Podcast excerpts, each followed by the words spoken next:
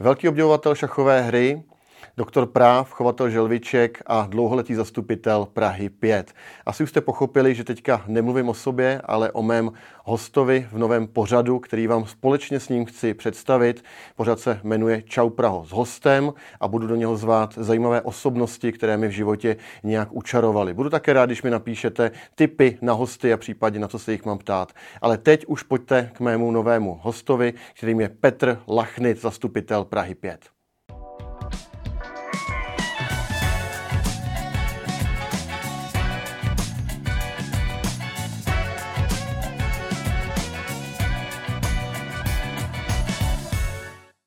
Ahoj Petře, začneme hezky z ostra. Jak jsi dostal k politice? Ty jsi byl původně v ČSSD, potom si přišel k nám do ANO. Jak to vůbec začalo? Teď jsem se úplně lek a jsem si myslel, že, že jste se dozvěděli, že jsem cestou spáchal nějakou autonehodu.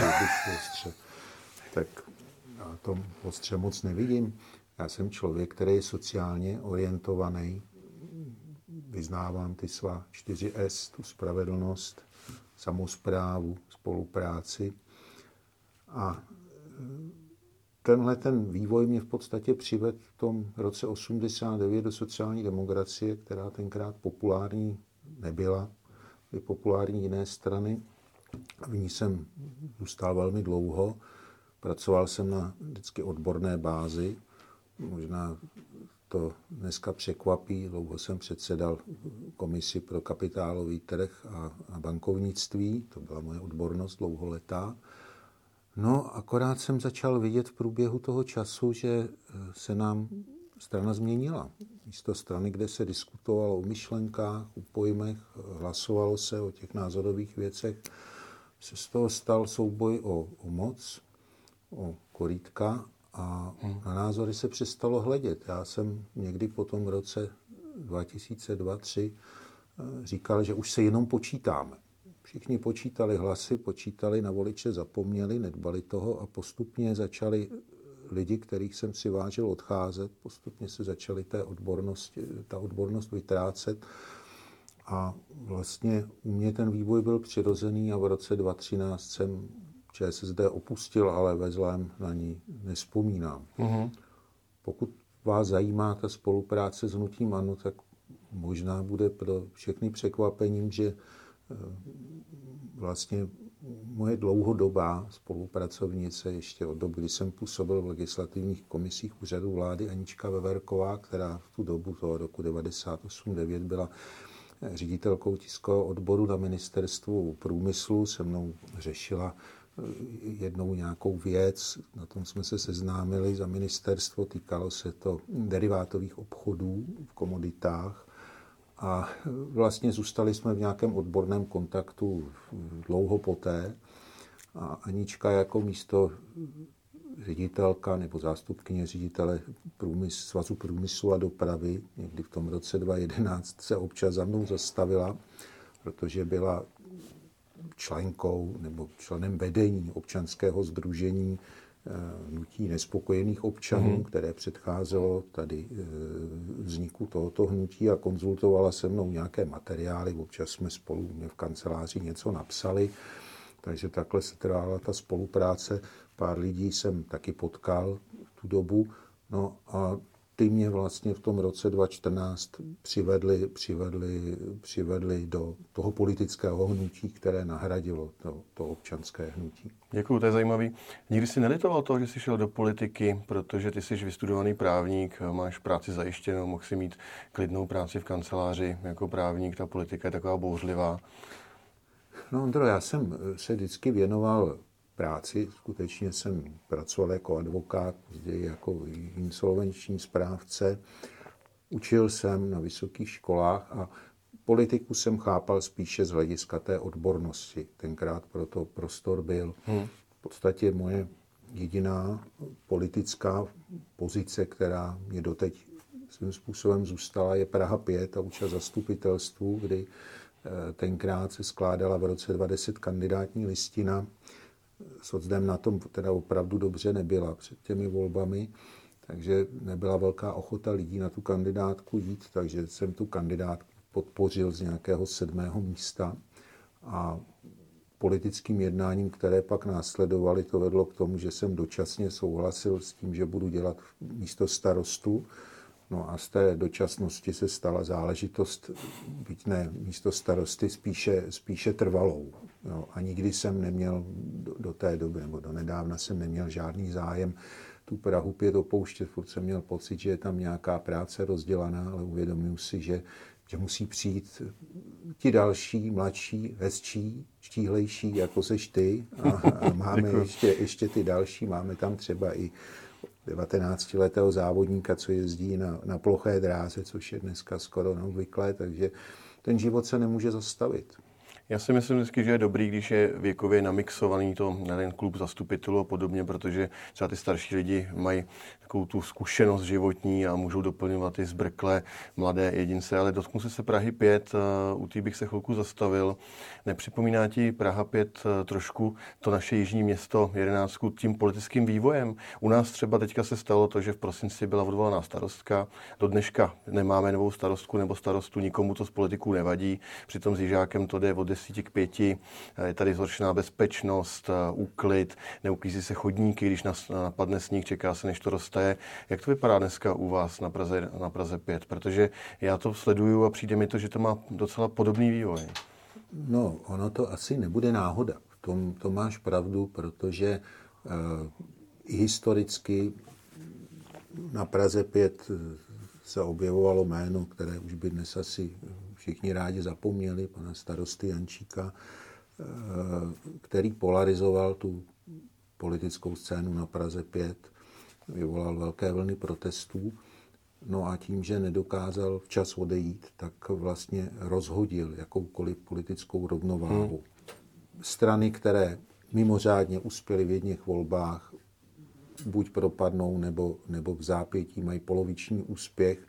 A na Praze 5 je to o hledání toho mesiáše. Já to nikomu nevyčítám, ale ta situace se zřejmě nedaří, nedaří stabilizovat.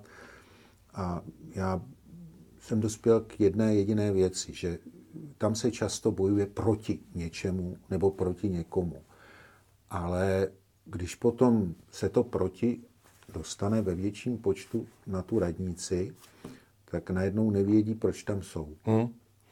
My to máme úplně stejnou zkušenost. Vlastně my jsme měli dvě volební období tady na Libora Mlejnského za, za ODS, v době, kdy byl Jančík na Praze 5 a vlastně úplně přesně ten samý vývoj spustilo to tu vlnu toho aktivismu, která potom tady přivedla to jižní město takové nestability, ve které se vlastně plácáme dodnes. Ale pojďme možná teďka o víš, ty jsi zkušený sociální politik v sociálních věcech a mě by zajímalo, jak se dneska koukáš na celý stát, na tu problematiku na té sociální politiky vládní změní a co by si ty třeba navrhoval, že by se mělo změnit, protože třeba ty čísla dnešní jsou naprosto tristní.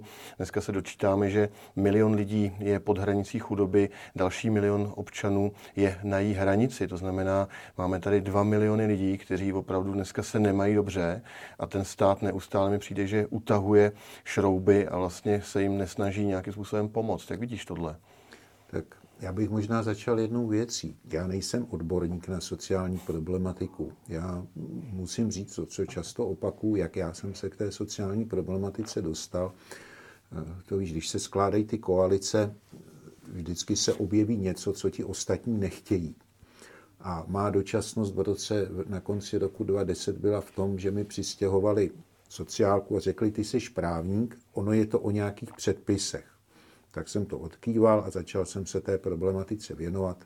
Přirostla mi nějakým způsobem k srdci, ale cítím se víceméně poučeným, poučeným lajkem. No, když se ptal na tu, na tu velkou politiku, ono to nevznikne jenom tak. Eh, já sám si vzpomínám na, na období kolem toho roku 2000, 2002, 3, 4, kdy se nám tady banky stabilizovaly a vedle bank se objevilo velké množství eh, nebankovních poskytovatelů různých spotřebitelských půjček. Eh, byl potom obrovský hlad, nikdo si neuvědomal ty konce. Já jsem se tenkrát čas od času dotazoval těch různých bankovních odborníků i napříč těmi stranami, jestli to považují za normální, jestli by se nepodívali třeba vedle do Německa, protože vedle v Německu v tu dobu existovalo osobní odlužení, bylo to novelizováno a v tu chvíli v Německu už to bylo 200, 220 tisíc lidí ročně, kteří vstupovali do toho odlužení. Já jsem říkal, hmm. hejte, nechcete to regulovat? Uvědomujete si, kam ty lidi ženete? To je prostě katastrofa. No, bohužel, bohužel si to nikdo neuvědomoval. Všichni tomu otevřeli stavidla, začali se, začali se tomu věnovat mnohem později. Namátkou, jako teď, teď mě napadá, není to plná stranická propagace, ale je to Patrik Nacher, který se hmm. tomu věnoval. Eh, Dáda hůle z člověka v tísni, ale to už, to už bylo nezastavitelné. Ruku v ruce s tím si taky veme zákon o soukromých exekutorech. Se nám tady objevil v té sněmovně. Tuším, že to byl poslanecký návrh. Byl protlačen taky určitou lobby, no a teď to máte vzrůstající počet těch, těch dlužníků, co nejsou schopni platit, který se do toho dostali, ani nevědí jak, tím, že uh-huh. si mhm. půjčovali na dovolenou, uh-huh. na kde co. No a teď tady máme obrovskou množinu lidí, který, eh, který jsou v procese nějaké exekuce nebo, jim, nebo se jim to blíží, eh, než dojdou na to, jak řešit tu věc osobním bankrotem tak, eh, a odlužením, tak, tak z toho nemají cestu ven. A to jsou zničené prostě rodiny, zničené životy a, a neřešitelné záležitosti. Je jich obrovský počet. Dneska se čas od času objevuje záležitost, který se říká milostivé léto. Mm-hmm. Mnozí tak jako na to zvláštně nahlížejí, ale já si myslím, že dřív nebo později se tahle ta otázka toho obrovského množství těch, těch exekucí bude muset řešit nějakou dluhovou amnestii. Bude to bolet, bude to problematický, zažijeme spoustu, spoustu výtek ze všech stran, ale myslím si, že jinak tu společnost uzdravit asi nepůjde. Ale to, že hmm, jsem hmm. odběhl, já sám ekonom nejsem, ale nevzniká to, nevzniká to včera. A v té situaci, kterou vidím okolo, no tak podívejte, když, když dokáží, dokáže určitý segment eh, ekonomický, který dělá energetiku, z ničeho nic, vydělat na té situaci, tuším, jak se psalo, 100 miliard, další 90 miliard a ještě něco, tak přece něco není v pořádku. Překvapuje mě, že teda jako takhle bezúzně řádí i Čes, hmm. nebo řádil. Jo, a na tom si musíme uvědomit, že to není, není dobré. Stejně tak jako před lety se velmi zvláštně nahlíželo na zákon o významné tržní síle, byl v podstatě bez zubí. Tenkrát, když se přijímal, ono na tom nejsme o moc líp s tím zákonem ani teď, ale on vlastně reaguje na určitou situaci eh, monopolů, oligopolů, přirozených. Někde nemůžeme řešit ty věci trhem. Ono to prostě nejde. No a to nás dostává do téhle situace. Ale jako já si netroufnu v tuhle chvíli prostě hledat řešení, nemám, nemám ta čísla, hmm. nejsem, nejsem prostě na úrovni, že bych to dokázal střebat, ale jako je potřeba nejspíš změnit ten systém toho, toho vládního uvažování. Nejsem si jistý, jestli proklamace o úsporách přinese, přinese to pravý. Když nám potom tu unikne 100 miliard, tady 90, tady něco, no tak to je dobrý, tak to můžu, to můžu zaškrtit cokoliv. Já sám nejsem příznivce systému takto nastavených sociálních dávek, jestli si vzpomenete, vy starší, ty jsi mladý, na rok 93, když to mhm. přinesl ministr Vodička, já si na to vzpomínám, jak teď, že to vyřešej, měli takový barevný papírky, vznikly sociální dávky, ten systém, který praktikuje v této podobě, ho praktikuje minimum zemí, oni to byl i ten bodový systém ve zdravotnictví, tak bychom se spíš měli zamyslet, jestli i tady něco nezměnit. No. A děsit lidi, děsit lidi tím, že nebude na důchody, no to, to, to hmm. se tady děsí pořád každý. Vždycky nějak na ty, na ty důchody je. Myslím si, že Walter Komárek, můj, můj, můj blízký uh, přítel, vždycky říkal, že prognóza je na 15 let. Co je nad 15 let, je věštění z koule a tady se věští z koule. No, nezohledňuje se ani vědecko-technický rozvoj podle živého co pak jsme si před pár lety mohli, mohli vůbec uvědomit, že bude nějaká umělá inteligence. Já ani ne, moc dobře nechápu, co to je, no, ale chápu, že to je nějaký pokrok, že jedno dne to za mě třeba bude myslet. To znamená robotizace. Vůbec to nevnímáme. Prodlužujeme teda věk odchodu do důchodu. Já tomu moc nerozumím. Petře, myslím, že se trošku podceňuješ, protože podle toho, co tady říkáš, tak jsi opravdu odborník na sociální věci. Třeba v roce 93 mě bylo 7 let, takže to já si samozřejmě nepamatuju. A je potřeba s tím něco udělat, protože já denně mluvím vlastně v ulicích s maminkama, samoživitelkama, s některými seniory. Třeba u těch seniorů je to dneska strašně nespravedlivé, protože ti nejstarší, vlastně ve věku třeba mojí babičky, který je přes 80 let, tak neměli možnost nějakého druhého, třetího pilíře nebo si koupit nemovitost na, na důchod, protože prožili ten produktivní život život vlastně za minulého režimu, kdy tyto ty možnosti nebyly a dneska jsou jenom odkázáni na ten stát a přijde mi strašně nespravedlivé tady tím lidem vlastně brát něco, co měli slíbeno a vlastně se o ně pořádně důstojně nepostarat. Takže to si myslím, že bychom měli společně změnit. Já se to snažím třeba na té komunální úrovni, podobně jako ty. Já jsem třeba v dopravním podniku, tam jsme, co se týká třeba těch exekucí, tak jsme zavedli, že Máme několik stupňů, kdy dopravní podnik si vymáhá pokuty sám, posílá dopis, potom doporučený dopis, až když vlastně opravdu je to úplně bezvýchodná situace, což je u poměrně malého procenta těch eh, hříšníků, tak se to předává nějaké právní kanceláři. A vlastně tím jsme absolutně snížili eh, ty počty těch exekucí a toho zbytečného navyšování pro ty lidi. A takhle by podle mě měl ten stát postupovat jako ve, všech úrovních. Mně se hrozně líbí to, co děláš, jenom eh, řekni ještě nám divákům, proč vlastně vybral před těmi 15 lety tu, ten sociální směr, ty sociální věci, pomáhat lidem, kteří jsou na tom špatně? No, já jsem to vlastně tady říkal. Já jsem si ho tak moc nevybral. Já jsem říkal, že na radnici se, se dohadovali všichni, tak nějak si to mm-hmm. rozdělili ty funkce a mě řekli, tak dobře, máš to teda dočasně, když to chceš, tak ti tady zbyla bezpečnost a, a sociálka. A já, já jsem se ptal, já tomu nerozumím všichni koukají a říkají, ale oni říkali, že je to o nějakých právních předpisech, tak právník seš.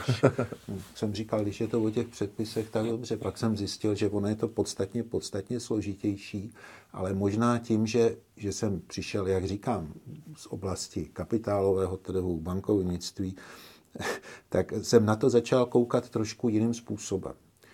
Dokázal jsem si přečíst statut hlavního města, tak jsem pochopil, o co se má starat městská část, o co se má starat to hlavní město.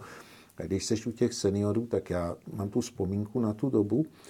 Jsem čítal často to, co jako říkal papež František, který se mi líbil tím svým novátorstvím. Já sám věřící člověk nejsem. A vzpomínám si, že on při nástupu toho svého pontifikátu opakoval pořád dvě věci. Opakoval, že on bojuje za, za to, aby aby, že bojuje proti osamocení seniorů a za to, aby mládež měla práci. Tak v našich podmínkách asi není problém získat pro, pro mládež práci, ale to osamocení těch seniorů, život seniorů, je zřejmě problematický všude na světě. Všude. A jako kolem toho roku 2011-2012 bylo velmi obtížné přilákat tu pozornost hmm. lidí proto, aby se seniorům věnovali. Nebyl problém získat pro dětský domov sponzory.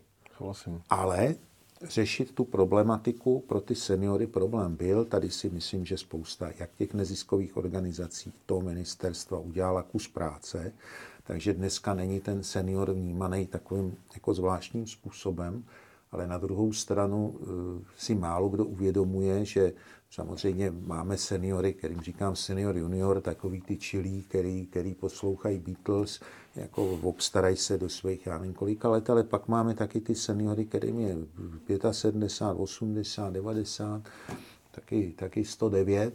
Hmm. Jsem chodil paní vždycky každý rok, která se nedožila 110. A tam, tam si uvědomíte tu absurditu, že ten člověk se opravdu o sebe nepostará. A teď má děti, který se taky nedokážou hmm. postarat z čistě věkových důvodů. No a teď, teď jako uplatňujete všechna tato kritéria a bohužel ten, ten, ten člověk starší, zejména eh, v tomhle, se těžko může bránit. Těžko můžu paní, který je 109, poslat do zaměstnání. to se mi nezdá, ale na druhou stranu taky jsem jednou šel přát k narozeninám paní 95 a, a otevřela mi dcera a říkala, že maminka není, čekal jsem hodinu, pak jsem se ptal, jsem se nesplet. No, že ne, že maminka e, jako dohodářka roznáší poštu. To je neuvěřitelný. Takže, takže v tom kopcovitém terénu, který tam máme, hmm. tak roznášela poštu. Ale fakt je jeden, že e, co je problém, a ty jsi to tady toho se dotkl, dřív ty generace byly promísený. Hmm. Mladý, střední věk, starý. Já jsem to v práci zažil. Dneska jakoby se začíná někoho stavět, ty starší, proti těm mladým, já si myslím, že je to špatně, je to blbě. Ty lidi si musí zvyknout, že jsou lidi, kteří jsou, který jsou mladí, kteří jsou středního věku, který, jsou, který potom jsou starší. Já teda jsem si bohužel před několika lety všiml, že už spěju spíš k tomu seniorskému věku a začínám mít tyhle ty, ty moudré proslovy, které teďka vedu. Takže já doufám, že pak mě ty mladí jako nahradí a odstranějí, tak už pak můžu spouzdálí, ale jako to promísení těch generací i v tom pracovním procesu je asi, asi dobrý. Tak ono to dělá ta vláda dneska, že vlastně štve často ty mladé proti tím seniorům, to se říká, že jako se přidá seniorům, že ty mladí to jednou budou se splácet a tyhle, ty, tyhle ty proklamace jsou pro mě úplně jako zcestné a, a zbytečné, to mě jako štve. A souhlasím s tebou, že je tady, jsou dva, dvě roviny problému. Jedna vlastně ta hmotná u těch seniorů, že ta se, ta se celkem daří dneska podle mě řešit, nicméně největší problém je ta osamělost zkušenost, potom když zůstanou sami. My se snažíme třeba s manželkou jim pomáhat přes různé nadace, přispíváme. To si myslím, že je dneska asi ten nejpalčivější problém, který nikdo moc neřeší, takže jsem rád, že se tomu věnuješ. Ale pojďme na chvilku ještě zpátky k tobě. Podle toho, co říkáš, tak jsi asi docela workoholik. Umíš vůbec nějak odpočívat? Co děláš, když zrovna teda nebojuješ s aktivisty na Praze 5 nebo nepomáháš eh, starším sousedům? Eh, tak, eh, tak co je tvoje záliba? Já vím, že máš jeden takový chovatelský koníček specifický. No, já teda musím říct jednu věc, že už dlouho nebojuju. Já jako, když bojuju, tak, jak jsem říkal, za něco, za nějaký program, za nějaké myšlenky. Vy mladší znáte slovo aktivista, my starší eh, jsme se s tím nepotkali, takže já to slovo, slovo ve slovníku nemám, ani ho prostě nepoužívám. Eh, jinak mě tuhle překvapilo, když jsi zmiňoval ještě předtím teda ty, ty starší a takový to jejich vyčlenování podle médií a všeho, že jsem vážně čet několik článků na, na předním jako nebyly redakční, ale byly přispěvatelský, kdy ti mladší vážně argumentují tím, že osoby na 40 let by neměly ani volit. Uh-huh. To se ti za chvilku bude, ano, bude týkat. Ano, už takže, dva roky. takže ono je otázka, kde ten senior dneska, dneska jako je. Ne, no ale co, co ten tvůj volný čas? Jak, tak jak, jak volný čas je, je, je vyplňovaný, vyplňovaný prací, ale v podstatě teďka, když, no to není volný čas práce. Když, když, jako, eh, když, eh, já jsem vždycky měl, měl rád umění, mm-hmm. a neměl jsem třeba čas psát, tak teďka, teďka jako ve volném čase, ve volném čase píšu ty želvy, to je, to je svatá pravda, oni se občas v nějakých článcích promítají, ale je to takový chovatelství, že, že syn, když byl malý, tak si vytrucoval, vytrucoval si želvu, pak koupil nějakou další želvu a ještě želvu, tak ty želvy tam, tam zůstaly, ale on jak byl takový neuvědomělý chovatel, tak koupil občas želvu, která prošla nějakým velkochovem, má čipy, že jo, blbě nastřelený, špatně se k ním chovají a pak tu želvu vlastně musíte zachraňovat. No. Hmm. Tak, tak zrovna jednu takovou máme doma, ona furt je nemocná, tak jako vždycky 4-5 měsíců je zdravá, pak zase nemocná, její 4 roky váží, váží 70 gramů, no tak hmm. prostě je, je to tak a, a jako bohužel jako musím říct, že jestli mě něco štve, tak jsou to ty množírny, ať množírny těch psů, hmm. nebo množírny prostě kde čeho ostatního, protože když jsou to ty, ty zvířata, tak ty se bránit nemůžou a podívejte se, jak to dopadá. Naprosto souhlasím. Petře, hrozně zajímavý, kdyby někdo z mých diváků tě chtěl najít, něco si přečíst od tebe, ty píšeš hodně textů, nebo tě kontaktovat, poraď, kam se mají obrátit. Tak je to jednoduché, já si myslím, že to můžou, můžou to jméno dát do Google, ono jim to najde cokoliv. Eh, mám i facebookovou stránku, kam v podstatě přispívám pravidelně. Eh, mám i Twitter, ale přiznám se, že s ním toho jako mnoho neumím a myslím si, že při, při mý neznalosti Twitteru si tam se mnou moc nepopovídá nikdo. Jako, to i přes veškerou snahu mi nejde. Takže to by neměl být jako problém. Nebo, nebo Já vím, že ještě píšeš blog, že jo, na iDnesu, podle mě. No, blog mám na iDnesu, takže nevím, jestli se prostřednictvím blogu dá nějak spojit, ale jako... Super, super. Petře, moc děkuji za rozhovor. Na... Díky, že jsi nám to osvětlil. Doufám, že se na tebe někdo z mých diváků obrátí a poprosím všechny diváky, jestli by mohli náš podcast sdílet, hlavně lidem z Prahy 5, seniorům, všem svým známým, aby se o Petrovi dozvědělo co nejvíce lidí. Děkuju. Já děkuju taky.